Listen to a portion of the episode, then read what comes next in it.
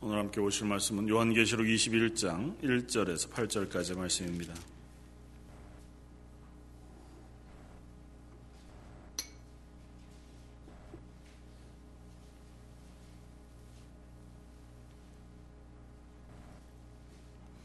요한계시록 21장 1절에서 8절까지. 다 차였으면 우리 한 목소리 같이 한번 읽겠습니다. 또 내가 새 하늘과 새 땅을 보니 처음 하늘과 처음 땅이 없어졌고 바다도 다시 있지 않더라. 또 내가 봄에 거룩한 성 예루살렘이 하나님께로부터 하늘에서 내려오니 그 준비한 것이 신부가 남편을 위하여 단장한 것 같더라. 내가 들으니 보좌에서 큰 음성이 나서 이르되 보라 하나님의 장막이 사람들과 함께 있음에 하나님이 그들과 함께 계시리니 그들은 하나님의 백성이 되고 하나님은 친히 그들과 함께 계셔서 모든 눈물을 그 눈에서 닦아 주시니 다시는 사망이 없고 애통하는 것이나 곡하는 것이나 아픈 것이 다시 있지 아니하리니 처음 것들이 다 지나갔음 이러라. 보좌에 앉으신 이가 이르시되 보라 내가 만물을 새롭게 하노라 하시고 또 이르시되 이 말은 신실하고 참되니 기록하라 하시고 또 내게 말씀하시되 이루었도다. 나는 알파와 오메가요 처음과 마지막이라. 내가 생명수 샘물을 목마른 자에게 값없이 주리니 이기는 자는 이것들을 상속으로 받으리라. 나는 그의 하나님이 되고 그는 내 아들이 되리라. 그러나 두려워하는 자들과 믿지 아니하는 자들과 흉악한 자들과 살인자들과 음행하는 자들과 점술가들과 우상숭배자들과 거짓말하는 모든 자들은 불과 유황으로 타는 못에 던져지리니 이것이 둘째 사망이라. 아멘. 어, 이제 뭐 요한계시록 강해가 어, 마지막이 되었습니다.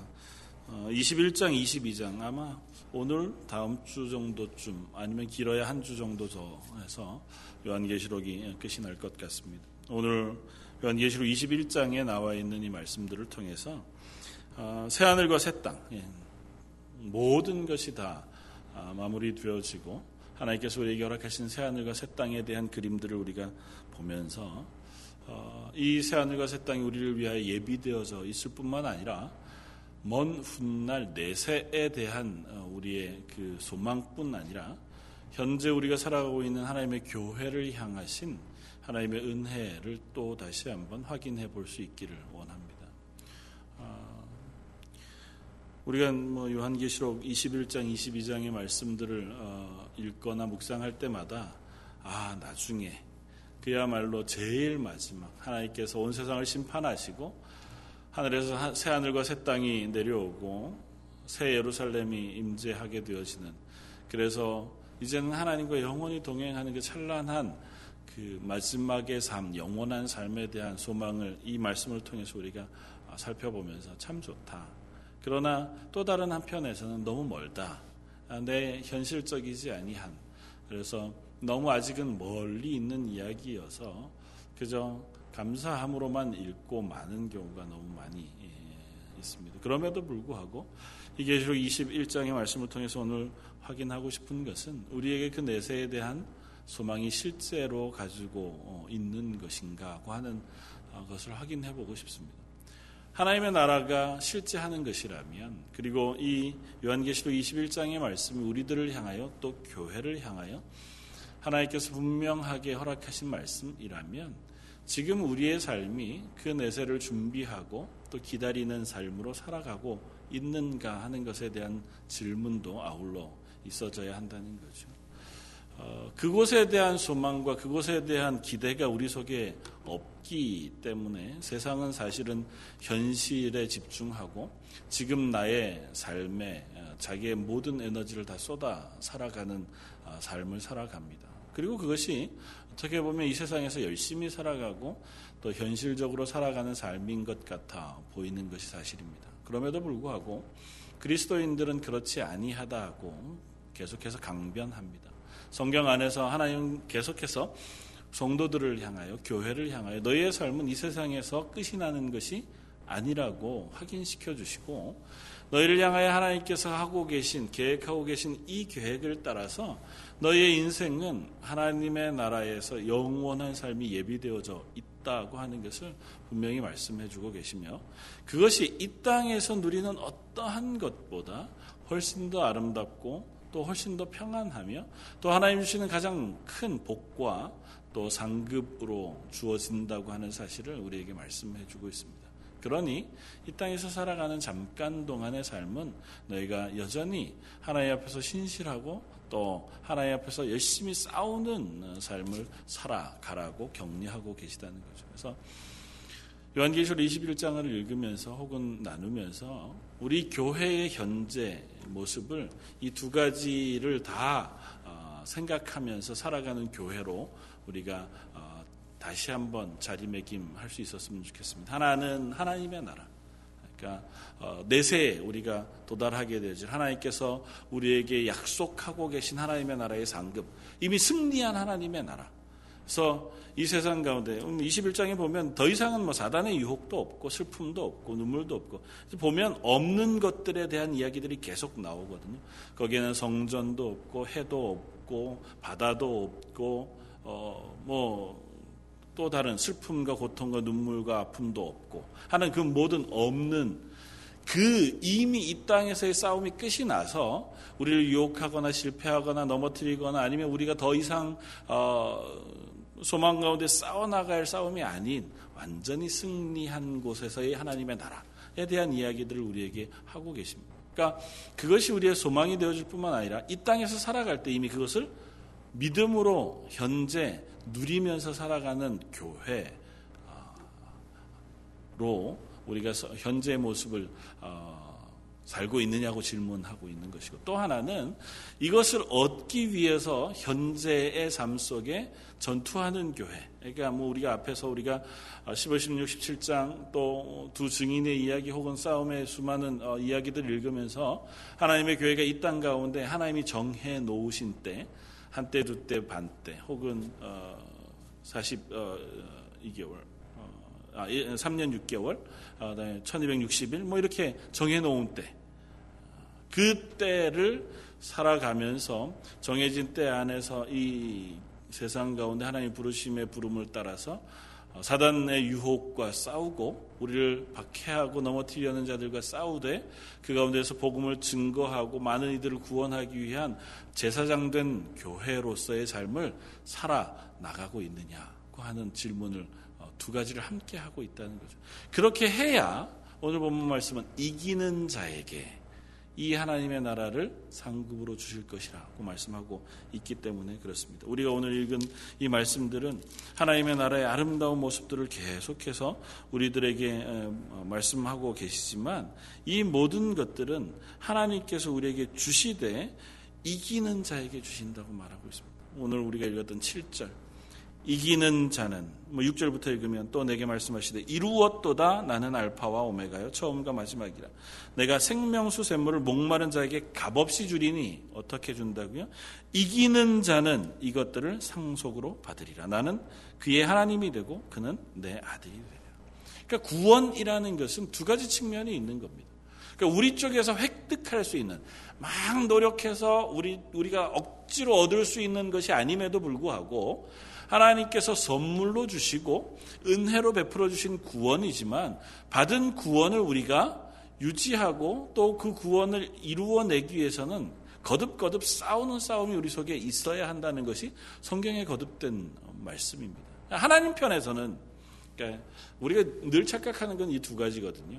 하나님의 입장에서 설명한 것을 우리 입장으로 그냥 끌어내려와 버리면 두 개의 오해가 생깁니다. 하나님 입장에서는 하나님이 한번 구원하기로 작정한 사람은 포기하시는 법이 없습니다.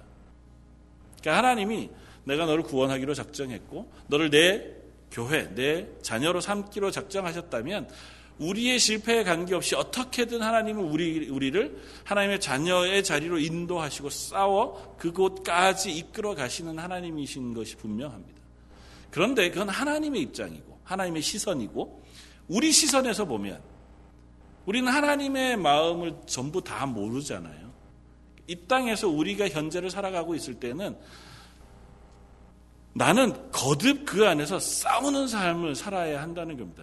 두렵고 떨림으로 구원을 이루어가는 삶을 살아야 하는 거죠. 현재 내가 정말 하나님의 말씀에 순종하는 싸움을 싸우고 있는가? 하나님의 말씀에 그리고 그 뒤를 따라서 그리스도인의 합당한 열매를 맺어가고 있는가? 그것들을 우리가 스스로 확인해 가면서 싸워야 하는 겁니다. 그러니까 하나님의 시선을 성경에서 우리가 이해하고 또 그것을 말씀으로 듣고 나서 아 그래 하나님은 우리를 한번 구원하시면 포기하는 법이 없지 위로를 삼을 수는 있지만 그거를 우리 스스로를 그냥 어, 기만하는 것으로는 써서는 안 된다는 거예요. 어, 뭐 하나님 나 구원하셨는데 뭐 이제는 내가 저, 결코 지옥 가는 일은 없어. 라는 방종의 자리로 우리가 떨어지게 되면 참으로 어리석은 사람이 되어진다는 거예요. 그러니까 성경은 거듭 그 두 가지를 계속해서 설명합니다. 왜냐하면 우리를 구원하시는 건 전적으로 하나님의 영역이거든요. 하나님 우리와 언약하시고 그 언약의 주권을 하나님에게만 어, 책임지웠어요. 그러니까 이 약속을 지킬 수 있는 분은 하나님밖에 없어요. 그러니까 도장을 찍기를 내가 너하고 어, 이렇게 저렇게 하면 내가 너를 구원해 주기로 약속하고 도장을 누구만 찍었냐면 하나님만 찍으셨다고요. 우리 쪽에서는 그 약속을 파기하거나 그 약속을 완성하거나 할 만한 어떤 실력과 책임과 어떤 의무가 없어요. 오로지 하나님만 하세요.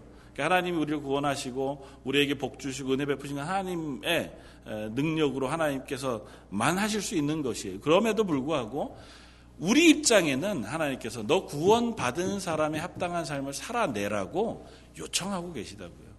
그러니까 우리는 하나님의 입장은 어, 잠깐 우리가 이렇게 어, 덮어두는 것이 어쩌면 이 땅에서 우리가 그리스도인으로 살아가는데 훨씬 더 현명한 방법일 수 있을지 몰라요. 왜냐하면 그 하나님의 구원하심에 흔들리지 않은, 포기하지 않으면 우리가 낙심할 때는 너무너무 큰 위로가 됩니다. 그리고 우리가 그것 가운데 지치고 힘겨울 때는 너무 좋은 하나님의 은혜가 되고 다시 일어설 용기를 불어주는 것이 되는데 평상시에는 그것이 악한 우리의 인간 자아에게 나태함이나 게으름이나 혹은 그 어, 스스로 방종하는 자리로 이끌어가게 될 확률이 너무 높아요. 그래서 차라리 네가 애써서 수고하지 않으면 구원받을 수 없다고 얘기해 버리는 것이 훨씬 더 우리가 하나님 앞에서 신실하고 온전하게 살아가게 할 가능성이 높습니다. 아예 딱 규범으로 세워서 일주일에 몇 번 이상은 예배 드리지 않으면 안 되고 일주일에 얼마 이상 성경책을 읽지 않으면 안 되고 너 뭐 버는 돈에 얼마 이상 구제하지 않으면 안 되고 헌금하지 않으면 안 되고 또 기도하지 않으면 안 되고 또 남들에게 얼마만큼 어, 돕고 나누어 주지 않으면 안 되고 이렇게 딱 금을 그어주면 훨씬 더 우리가 신앙생활을 열심히 하게 될 가능성이 높다고.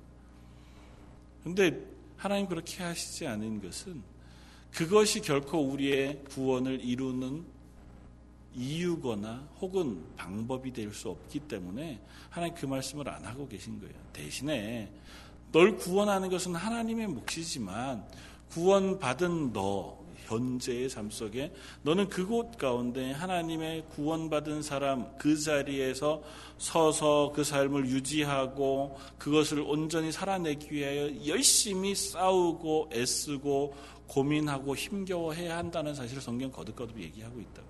그러니까 오늘 21장의 이 하나님의 나라도 마찬가지예요. 하나님의 나라가 이렇듯 우리에게 주어졌어요. 이미 우리는 그 하나님의 나라를 획득했습니다.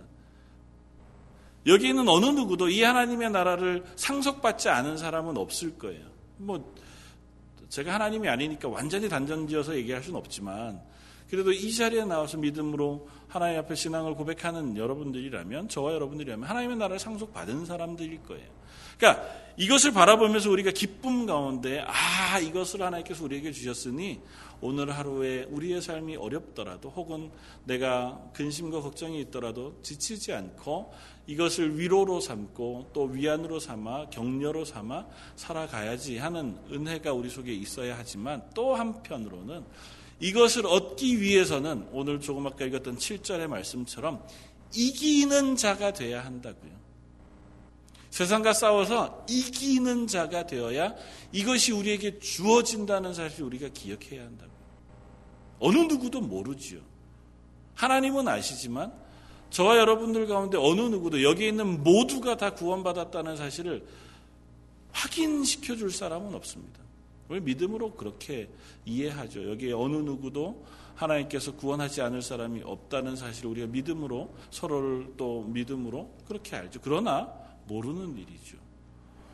우리들의 마음 깊은 곳에 하나님을 향한 온전한 믿음이 없고 또 예수 그리스도의 십자가의 복음에 대한 분명한 고백이 없어서 그냥 자리에 앉아 있는 거라면 그리고 하나님께서 하나님의 구원에 합당한 그 하나님과 동행하는 삶 혹은 성령의 임재하심이 없다면 겉으로는 정말 성자와 같이 살고 하나님에게 수많은 일들을 한다고 해도 하나님 나라에 갈 수 없을지 모릅니다.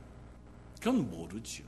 그래서 우리는 현재 우리의 구원을 이루어내기 위해서 싸워가는 사람이 되어야 한다는 겁니다.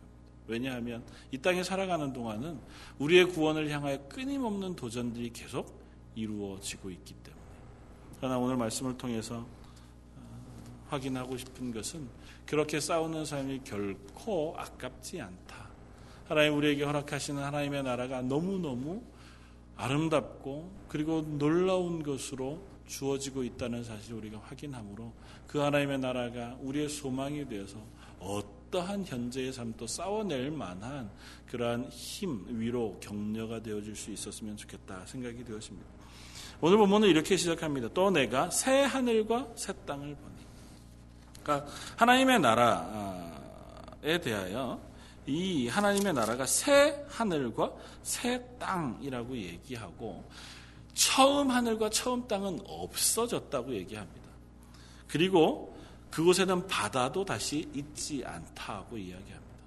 그러면서 그 하나님의 나라, 새 하늘과 새 땅, 새 예루살렘을 얻을 사람이 누구냐 하면 2절에 이야기하는 내가 보면 거룩한 성 예루살렘이 한, 하늘로부터 내려오니 준비한 것이 신부가 남편을 위하여 단장한 것 같더라. 잘 준비되신 하나님의 나라가 오는데 그것은 하나님께서 큰 음성 가운데 이르되 보라 하나님의 장막이 사람들과 함께 있으며 하나님이 그들과 함께 계시리라. 그들은 하나님의 백성이 되고 하나님은 친히 그들과 함께 계셔서 모든 눈물을 그 눈에서 닦아주시니 다시는 사망이 없고 애통하는 것이나 곡하는 것이나 아픈 것이 다시 있지 아니니 처음 것들이 다 지나갔습니다. 그러니까 하나님의 나라를 상속받는 자는 그 하나님과 동행하는 하나님의 백성들인 거예요. 그리고 그것은 다른 말로 바꾸어 얘기하면 하나님의 교회가 그 하나님의 나라, 새 예루살렘을 상속받는 것입니다. 그리고 그 하나님의 나라를 상속받은 우리에게는 또 다시 한번 없는 것이 있는데 뭐냐면 우리 눈에 눈물을 씻겨 주셔서 더 이상은 사망이나 애통이나 곡하는 것이나 아픈 것이 없다는 것입니다. 그리고 다시 한번 처음 것은 그렇게 된 이유가 처음 것은 다 지나갔기 때문이고 또 하나님께서 그 모든 것을 다 새롭게 하셨기 때문이라고 얘기합니다. 이건 분명한 이야기를 하나 이렇게 쓰고 있습니다. 뭐냐 하면 하나님께서 새 하늘과 새 땅은 처음 것을 새롭게 하신 것이라는 겁니다. 처음 것 언제 것이요? 에덴 동산. 맨 처음 하나님이 창조해 놓으신 첫 하늘과 첫 땅. 그러니까 하나님께서 창조해 놓으신 하나님의 나라, 에덴 동산, 그것이 인간의 죄악으로 다 더러워졌단 말이죠. 그래서 그 더러워진 이 땅, 그 가운데 삶을 하나님께서 회복하시는 것이 하나님의 목적이라는 겁니다. 창세기 1장에 하나님께서 만들어 놓으신 그 하나님의 나라를 하나님의 창조물을 계시록 21장 22장에 다시 회복하고 계시다는 거예요. 그러니까 처음 것 그것이 오염되었기에 죄로 오염되어진 그것을 예수 그리스도께서 그 죄를 대신 지심으로 그 모든 것들을 회복해 하시고 그 회복해 하신 사람들과 하나님의 교회 그, 그 구원받은 사람들과 그 사람들에게 허락하실 이 땅을 다시 새롭게 하신다는 거예요. 맨 처음에 아담과 하와를 하나님께서 지으시잖아요.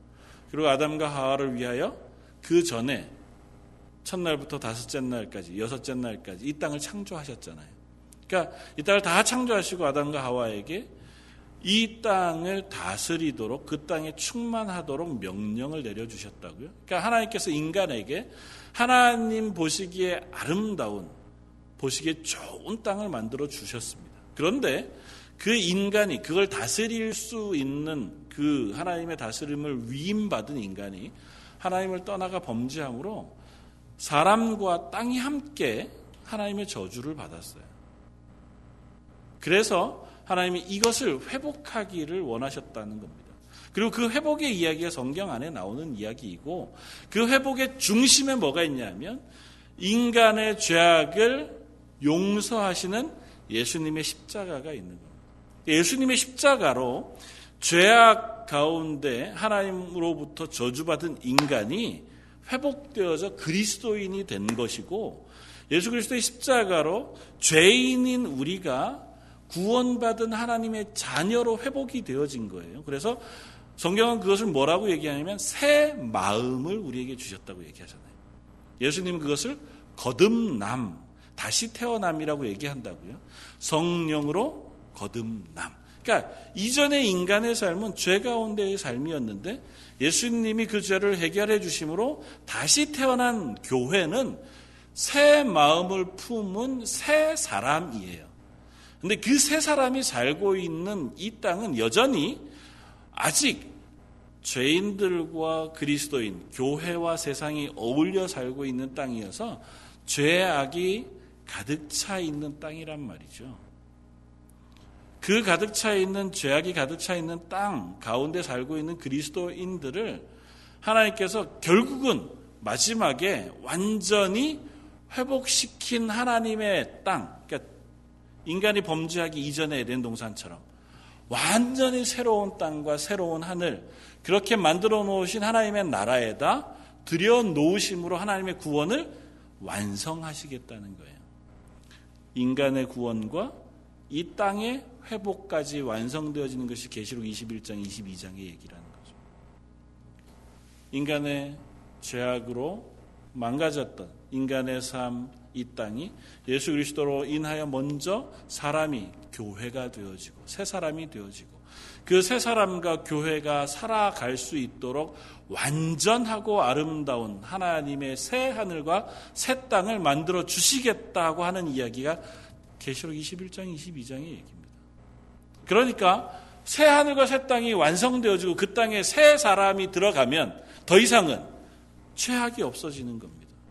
더 이상은 이 세상을 주관하고 우리를 유혹하는 죄악의 요소들이 남아있지 못하게 되는 거예요.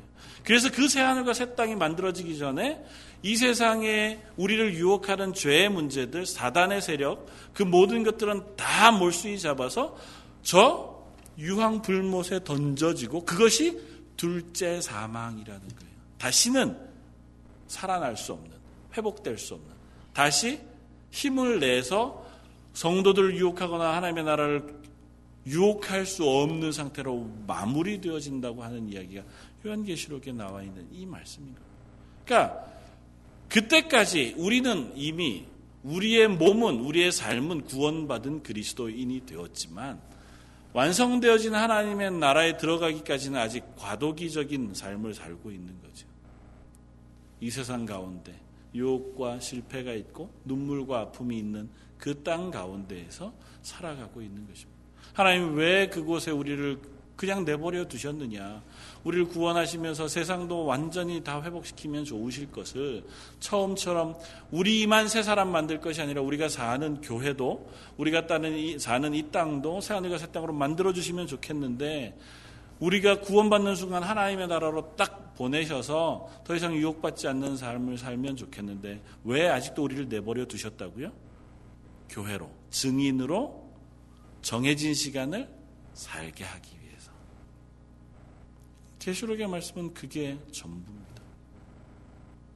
우리가 이 땅에 아직 살아가고 있는 것, 하나님의 나라가 우리에게 이미 주어졌으면서 그것이 이미 우리에게 상속되어졌음에도 불구하고 우리가 아직 그 땅에 들어가지 않고 이 땅에 남아서 죄가 있고 유혹에 넘어가고 때로는 슬픔과 눈물이 있고 아픔과 괴로움이 있는 그 땅에 남아있게 하신 이유는 이 땅에 하나님이 구원하실 영혼들, 생명들이 남아있기 때문에 그 구원할 생명들과 영혼들을 우리 교회에 맡기셔서 가서 그들을 구원하는 일로 우리를 불러 놓으셨다는 겁니다. 그런데 걱정하지 않아도 되는 것은 그 싸움이 아무리 어렵고 힘겹더라도 우리는 이미 하나님의 나라가 상속되어진 사람들이라고요. 어느 시점에 우리가 하나님이 우리에게 맡기신 삶을 다 살아낸다고 하더라도 그 삶이 살아내지는 그 순간 우리는 바로 하나님의 나라를 상속받아 하나님의 나라에 들어가 영원한 평안과 안식의 삶을 살아가게 되어질 것이라는 겁니다. 그러면서 그것에 대하여 그것이 얼마나 좋은 것인지를 21장, 21장에 거듭거듭 얘기하고 있는데 첫 번째는 그곳에는 슬픔과 눈물과 아픔과 괴로움이 없다는 겁니다. 왜냐하면 그곳에는 더 이상 바다가 없기 때문에. 바다는 뭐냐 하면 앞쪽에 우리가 성경 본문을 통해서 아는 것처럼 인간을 유혹하고 우리 성도들을 유혹하고 또 하나님의 어, 그 구원을 대적하여 싸우던 짐승과 사단이 올라 나온 것이 바다예요. 다시 말하면 무질서, 죄악, 그것을 또 다른 모양으로 표현하여 설명하고 있는 것이 바다라고 이야기하시, 생각하시면 돼요. 그러니까 바다가 천국에는 없다는 것은 더 이상 악과 죄가 우리를 유혹할 사단이 나올 그 근원이 없다는 거예요. 하나님의 나라는. 그러니까 더 이상은 하나님의 나라에는 사단의 눈꽃만큼의 어떤 유혹의 가능성 아니면 새로 일어날 가능성이 없는 곳이라는 거예요. 그곳에는 더 이상은 인간을 혹은 하나님과 대적할 만한 어떠한 죄와 악도 남아있지 않은 곳이라는 거예요. 그러니까 당연히 그 죄와 그 악의 결과로 생긴 슬픔과 아픔과 괴로움과 눈물이 하나님의 나라는 없는 겁니다. 죄가 없으니까 죄가 없으니까 죄의 결과도 없는 거예요. 그래서 그 하나님의 나라는 우리가 이 땅에서 가지고 있는 모든 괴로움과 아픔이 없는 하나님과 동행하는 평화만 있는 것이 하나님의 나라가 되어진다는 것입니다. 그리고 그 하나님의 나라는 결국은 하나님께서 완성하실 것이다 라고 오늘 본문은 이야기합니다. 왜냐, 왜냐하면 6절에 이루었도다 나는 알파와 오메가의 처음과 마지막이라 내가 생명수 샘물을 목마른 자에게 값없이 주리니 이것을 이루었다 다 이루었다 이루었다 하고 말씀하시는 분이 바로 알파와 오메가가 되시는 하나님이시라고요. 태초의 천지를 창조하신 하나님께서 그 땅을 다시 완전히 회복하셔서 새 하늘과 새 땅을 만드시는 마지막이 되시는 하나님이시라고 선언하고 계신 겁니다. 그, 그 하나님이시기에 이 일을 하실 수 있는 하나님이 되신다는 거예요. 그건 우리에게 모든 걸 다 맡겨놓지 않으시고 하나님께서 완성하실 거예요. 그리고 그것은 하나님의 구원의 계획 가운데 아마 완전하게 진행되어질 것입니다. 우리는 다 알지 못하지만 그 정해진 때가 차면 그 때에 가차 없이 하나님을 심판하실 것이고 하나님의 백성들을 구원하실 것입니다. 그리고 그때는 어느 때인지 모르지만 임박했다고 하는 것을 성경은 거듭거듭 이야기하고 있다고요. 그러니까 하나님께서 그 일을 완성하실 것이다. 그리고 그때까지 하나님의 교회는 이 땅 가운데서 열심히 전투하는 교회로 우리를 유혹하는 죄와 우리를 넘어뜨리려고 하는 그 사단의 세력과 싸우는 것이며 우리가 하나님의 복음을 맡은 교회로 세상 가운데 하나님 알지 못하는 이들에게 사랑을 전하고 복음을 전하고 그들을 격려하고 위로하고 끊임없이 그들을 품어 안아 하나님의 사람으로 만들어내는 복음의 싸움을 싸워내는 교회여야 한다는 것이고 그렇게 우리가 싸워낼 때 하나님 우리를 하나님의 나라의 일원으로 이끌어 주신다고 오늘 성경은 이야기합니다.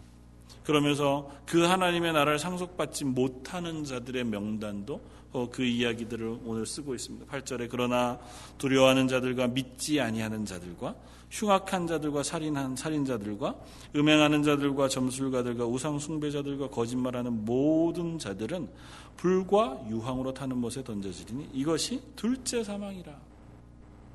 사단과 우리를 유혹하는 세력뿐만 아니라 이 땅에 남아 있는 삶, 인간, 우리들 가운데에서도 하나님을 믿지 아니하거나 하나님은 배교하거나 아니면 흉악하거나 죄악 가운데 있는 살인과 음행하는 모든 자들을 하나님께서 다 몰수히 불과 유황이 타는 못에 던져버릴 것이라고.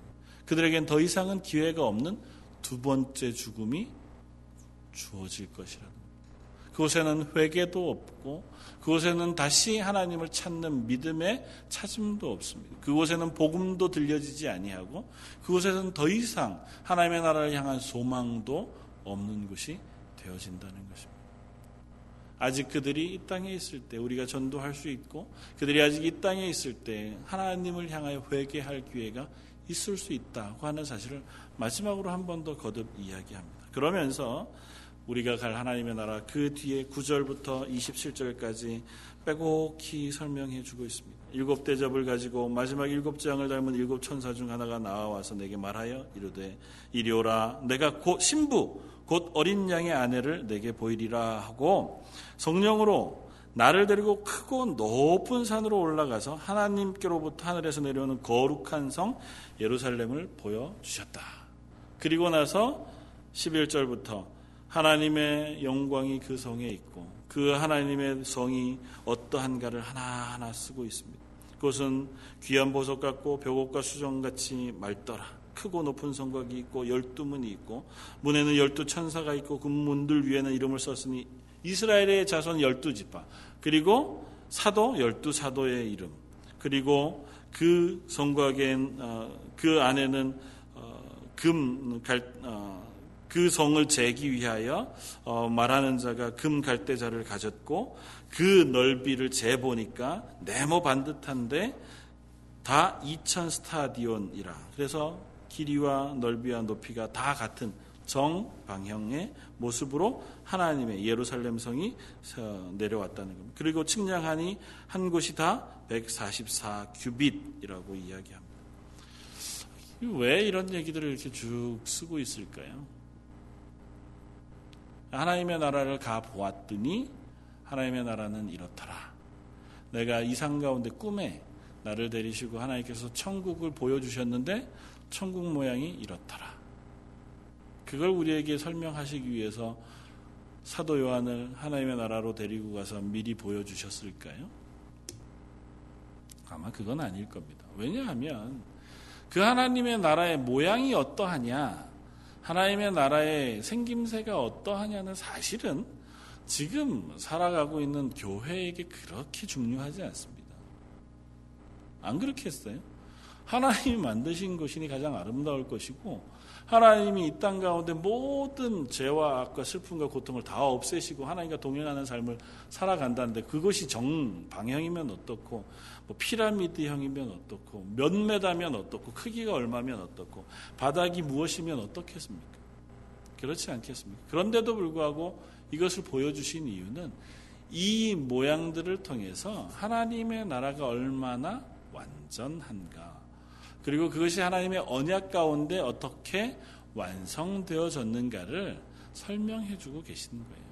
내가 너에게 약속한 것 하나도 어기지 않고 다 내가 지켜내서 그 하나님의 나라를 너희에게 상속시켜 주는 것이다. 하는 사실을 이야기해 주고 있는 겁니다. 그래서 하나님의 나라는 열두 문이 있고 그 열두 문마다 구약의 열두 지파의 이름이 다 쓰여져 있습니다. 그리고 거기엔 기초석이 있는데 그곳에는 신약의 열두 사도의 이름이 다 새겨져 있어요. 그러니까 신약의 교회와 구약의 교회가 다 하나님의 언약 가운데 그 하나님의 나라에 동참하고 있다는 사실을 말씀해 주는 거예요. 그리고 그곳은 144 규빗이에요. 144는 12 곱하기 12인 겁니다. 예, 하나님께서 하나님의 구원을 완성하고 계시다고 하는 사실을 설명하기 위한 상징적인 그림인 거예요. 가장 완전한 모양의 모습. 그래서 길이와 넓이와 높이가 같은 모양으로 예루살렘 성전 새 예루살렘이 이 사도 요한에게 보여지는 것입니다. 그러니까 하나님의 구원은 완전하다. 하나님이 새로 우리에게 허락하신 하나님의 나라는 완전하고 충만하다는 사실을 그저 설명하고 있는 겁니다. 그리고 그것은 너희가 갈 그곳뿐만 아니라 지금 현재 너희가 살아내고 있는 하나님의 교회도 그와 같다고 설명해 주고 있는 거예요.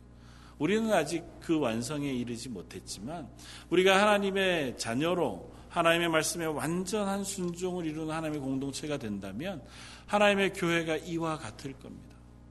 하나님의 말씀이 충만하고 그 가운데 하나님의 영광이 충만한 삶.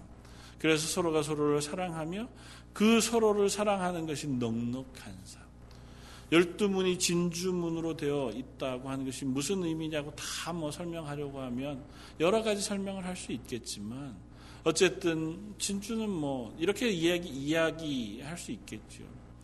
어, 눈물 혹은 고통의 결과물로 주어지는 아름다운 보석이 진주잖아요. 이 땅 가운데 성도들의 삶 혹은 하나님의 교회들의 삶이 때로는 환란과 고난 가운데 있을지라도 그것을 이겨내고 하나님의 나라에 들어가 얻어지는 그 하나님의 나라가 그와 같이 아름다운 보석으로 주어지는 하나님의 나라라는 것입니다. 이땅 가운데 우리의 삶이 하나님의 나라를 사모하기 때문에 하나님께서 우리의 삶의 모든 것들을 위로하시고 격려하시기를 기뻐하신다는 거죠. 누군가의 그 말씀처럼 하나님의 나라에 들어가면 이 열두 문을 통과할 때마다 하나님께서 우리를 그 순간순간마다 위로해 주시고 우리의 눈에 눈물을 닦아 주셔서 이 땅에 살아가는 동안 우리가 겪었던 아픔과 위로들을 하나씩 하나씩 씻어내 주셔서 하나님 나라에 들어가는 그때 온전히 우리 속에 하나님으로 인한 기쁨과 충만만 가득하게 주어 주실 것을 사모한다고 고백하는 그 고백이 또 다른 한편 일면 일리 있는 고백이 될 수 있을 거라고 생각이 되어져요. 이 진주문을 통과할 때 하나님께서 우리의 마음에 슬픔과 고통과 이 세상의 모든 연약을 다 씻어 주시고 하나님의 나라의 충만한 기쁨으로만 가득 채워 주셔서 하나님과 영원히 동행할 수 있는 그 하나님의 나라로 우리를 인도해 주실 거라는 거죠. 이 땅에서 우리가 그리스도인으로 살아가는 것도 그곳을 향하여 연단되어져 가는 것인 줄 믿습니다. 물론 우리가 연약한 사람이어서 그리스도인으로 아무리 하나님의 말씀에 충만한 자리에 살아도 하나님만으로 족하고 그것으로 기쁘고 그것으로 충만한 삶을 살기가 어렵지만 그러나 하나님의 은혜가 우리 속에 차지고 넘치면 넘칠수록 우리가 이 세상에서 당하는 슬픔과 고난과 어려움과 아픔들은 조금씩 조금씩 아무것도 아닌 것으로 씻겨내질 것을 성경은 이야기하고 있잖아요.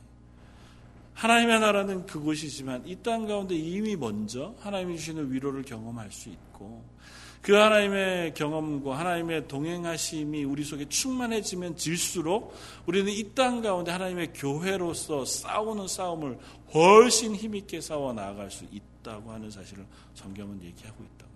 그러니 너희가 하나님의 은혜 가운데 충만하기 위하여 애쓰라고 요청하는 것이고 우리가 그것을 얻기 위하여 거듭거듭 그 싸움의 자리에 서고 기도의 자리에 서고 하나님의 은혜를 사모하는 자리에 서야 한다는 것입니다.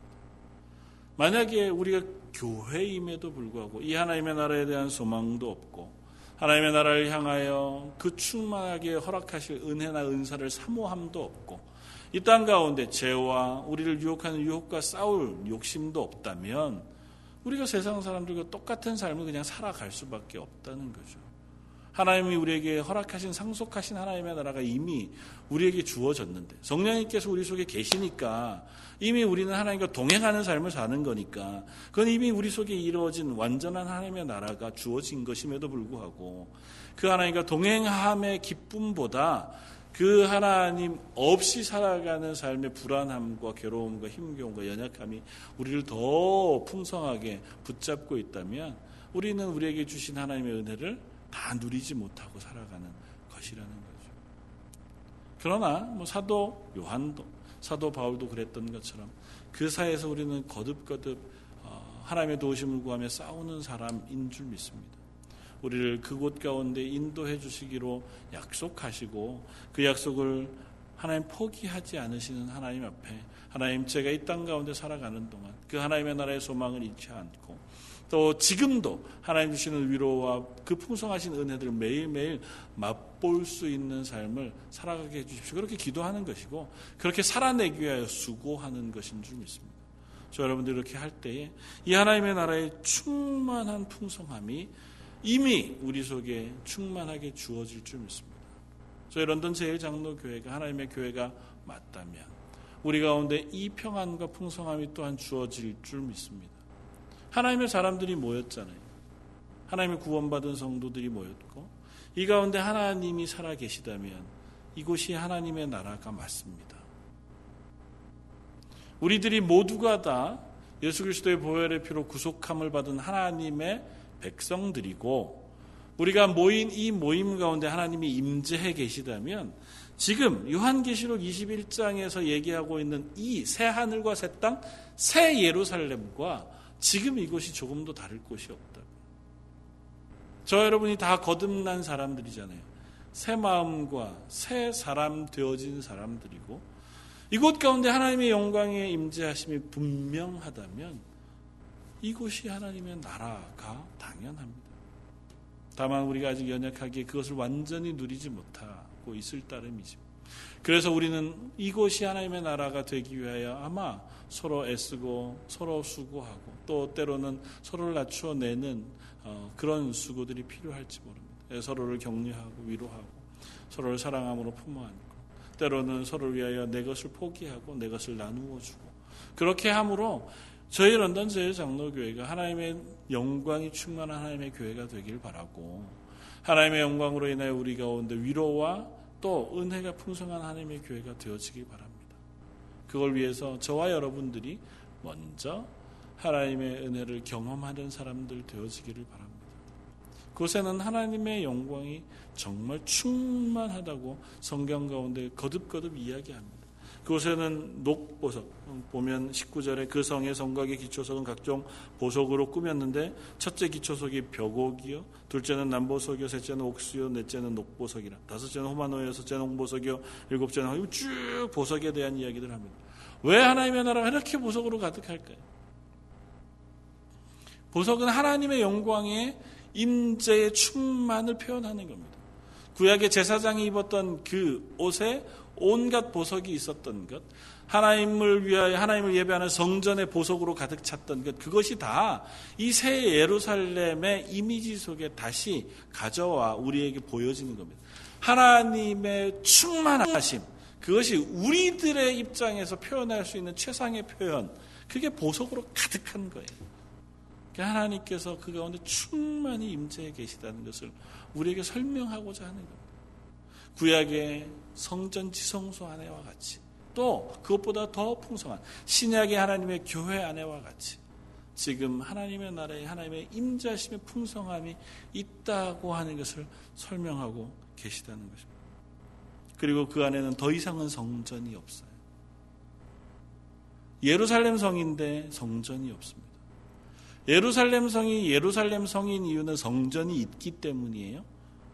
예루살렘 성 안에 성전이 없으면 그것은 시온성 예루살렘 성으로서의 이름을 가질 수 없습니다. 하나님이 임재해 계신 곳 그곳이기에 그곳이 예루살렘 성인 거거든요. 근데 새 예루살렘, 새 하늘과 새 땅 이곳엔 성전이 없어요. 왜요? 하나님이 계시니까. 어린이 양 대신 예수 그리스도가 그곳에 계시니까 성전이 있을 필요가 없다고요. 이 땅 가운데는 지금 하나님이 계시지 않아요. 물론 뭐 충만하게 계시지만 하나님 물리적으로 임재하여 계신 곳 구약 가운데 그곳을 이스라엘 백성에게 보여주기 위하여 성전과 지성소 구별해 놓은 장소를 만들어 놓았을 따름인데 이곳 새하늘과 새 땅은 하나님께서 이미 그 가운데 살아계시고 동행하고 계시니까 그 가운데 성전이 필요 없는 거예요. 그만큼 하나님이 그 가운데 충만하게 거하시는 거고 예수님께서 그 가운데 충만하게 거하고 계시다는 겁니다. 그러니까 그 가운데는 더 이상 해와 달과 빛의 비침도 필요 없어요. 왜냐하면 해보다 더 밝으신 하나님의 영광이 그곳에 가득하기 때문에. 설명해 놓을 수 있는 모든 것을 다 동원하여 하나님이 충만하게 임재하시고 함께 하시는 하나님의 나라의 영광을 우리에게 보여주고 있는 겁니다. 그리고 저와 여러분이 그 나라를 상속받았습니다. 약속받았고 이미 우리에게 주시기로 작정한 나라를 가지고 있습니다. 저 여러분들의 심장, 삶 속에 성령님이 동행하고 계시다면 저 여러분들의 삶, 저희 런던 제일 장로교회 하나님의 교회인 것이 분명합니다. 이제는 우리가 할 수 있는 것은 이곳이 하나님의 교회의 모습을 갖춰가기 위하여 스스로가 싸우고 서로 격려하고 또 분투해서 하나님의 나라를 만들어 가는 것인 줄 믿습니다. 믿음으로 사는 삶, 2013.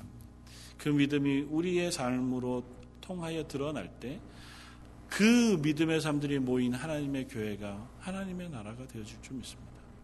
저와 여러분들이 예배하는 시간들을 통하여 또 예배를 사모하고 서로 교제하고 이야기하고 서로 격려하고 위로하는 가운데 하나님의 나라가 우리 가운데 충만하기를 바라고 서로를 위하여 기도해주고 서로의 연약한 부분들을 또 보듬어 주며 서로에게 관심을 갖고 사랑을 나누어 주는 그 시간들을 통하여 저희 가운데 하나님의 충만하신 임재, 그 하나님의 나라가 넉넉히 임하는 저와 여러분들의 삶이 되기를 주님의 이름으로 부탁을 드립니다. 같이 한번 기도하겠습니다. 하나님, 요한계시록 21장을 쓰시면서 저 창세기 1장에 하나님이 우리를 위하여 만들어 두신 그 하나님의 나라 그것을 다시 회복하셔서 새 하늘과 새 땅으로 새 예루살렘으로 만들어 주시고 계신 것을 저희가 봅니다. 그것이 우리에게 약속하신 하나님의 기업이고 또 이미 우리 가운데 허락해 놓으신 하나님의 나라인 것을 저희가 믿습니다. 하나님 그것을 저희가 소유하며 살아가는 사람이기를 원합니다. 매일매일 삶 속에 그것을 누리게 하시고 그것으로 인한 기쁨과 감사가 우리 속에 넘쳐서 우리 주변에 있는 하나님의 성도들에게 또 우리 주변에 있는 함께하는 모든 사람들에게 그 기쁨과 평안과 즐거움을 나눌 수 있는 저희 런던 제일 장로교회가 되게 하여 주옵소서. 특별히 오늘 하나님 앞에서 연약하거나 아파하거나 힘겨워하는 사람들이 있다면 하나님께서 그들을 위로해 주시고 또 성도들을 통하여 그들을 붙잡아 주시고 격려해 주시고 위로해 주셔서 저희 런던 제일 장로교회에 있는 모든 이들이 하나님의 은혜를 경험하는 하루하루가 되게 하여 주옵소서. 모든 말씀 예수님 이름으로 기도드립니다.